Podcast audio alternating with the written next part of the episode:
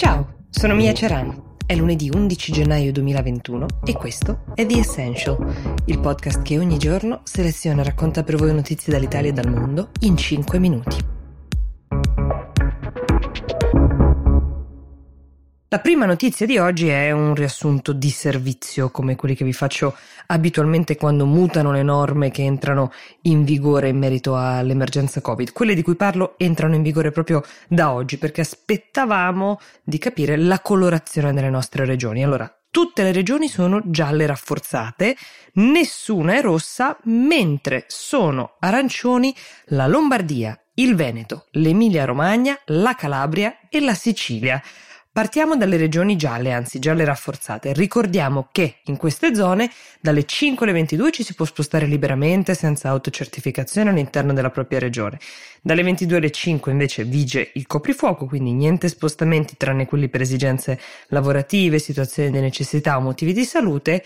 Che cosa accade invece in zona arancione? Tornano le restrizioni che erano state approvate con il decreto del 3 dicembre, cioè niente spostamenti tra regioni e neanche tra comuni, salvo salvo le solite eccezioni salute, lavoro, necessità, mentre ricordiamo che si può sempre rientrare presso il proprio domicilio, la propria abitazione solita. Questo lo potete sempre fare in ogni momento.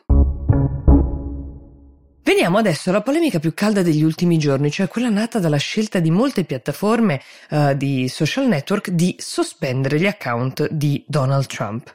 Dopo gli eventi di Capitol Hill, molti gestori di social hanno deciso di silenziare il presidente per evitare che potesse aizzare nuovi episodi di violenza e in molti si sono domandati se non si trattasse di una forma di censura, magari anche a fin di bene, ma censura.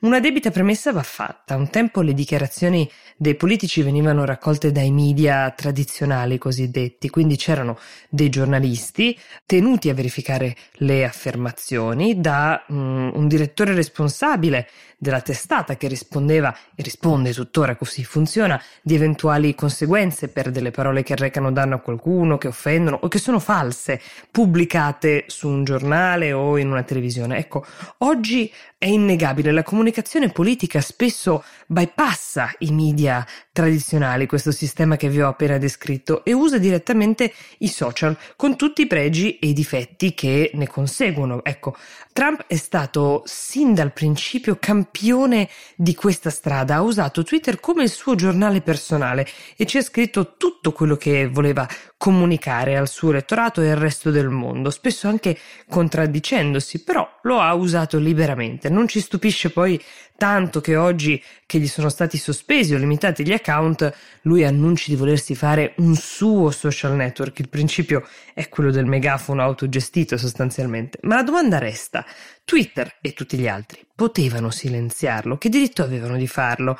E si tratta di diritto o di dovere? Perché se riconosciamo che i social hanno anche il dovere di monitorare i contenuti, almeno dei profili dei politici, quelli più pubblici, quelli più esposti, allora forse la scelta di chiudere quelli di Trump solo adesso è stata tardiva. La bravissima Katie Latorre, avvocata nota come Avvocati su Instagram, ha fatto un ottimo riassunto di tutte le violazioni commesse da Trump alle regole del social network che frequenta e sono tante, vanno da esaltazione della violenza comportamento proibito, fino ad agevolare attività criminali o lesive che prendono di mira altre persone. Ora, non tutti noi leggiamo i termini e le condizioni di uso dei social quando apriamo i nostri profili, almeno io non l'ho fatto, non so voi, ma queste regole esistono. E anche in Italia c'è stato un caso, è accaduto su Facebook, dove nel 2019 è stata silenziata la pagina di Forza Nuova, un gruppo politico di estrema destra. Facebook ha scelto di farlo perché incitava all'odio. Ben tre utenti che ne facevano parte sono stati silenziati e hanno fatto ricorso ad un giudice, generando tre diverse sentenze. Questo che cosa ci dice? Che questo è tutto terreno vergine dal punto di vista normativo e che la legge si deve ancora scrivere in materia. In un primo caso, un giudice ha stabilito che Facebook non stesse rispettando la pluralità di informazione, ma al contempo che sarebbe dovuto essere stato lo Stato italiano a dichiarare illegittima una forza che incita all'odio e alla violenza. Peraltro ci sarebbe anche una legge che vieta la ricostituzione del partito fascista, ma questa è un'altra storia. Altro giudice, altra Un'altra sentenza, un tribunale di Siena stabilisce che Facebook, in quanto privato, può gestire come meglio ritiene il suo rapporto con ogni utente privato come forza nuova e quindi se ne lava in un certo senso le mani. La terza ed ultima sentenza invece sostiene che cancellare un profilo che incita all'odio e alla violenza è non solo un diritto della piattaforma, ma un suo dovere. Il confine è sottile, la giurisprudenza è tutta da scrivere, ma il fatto che si sia aperta questa riflessione non può essere un male. Io vi do appuntamento domani. The Essential si ferma qui, buona giornata.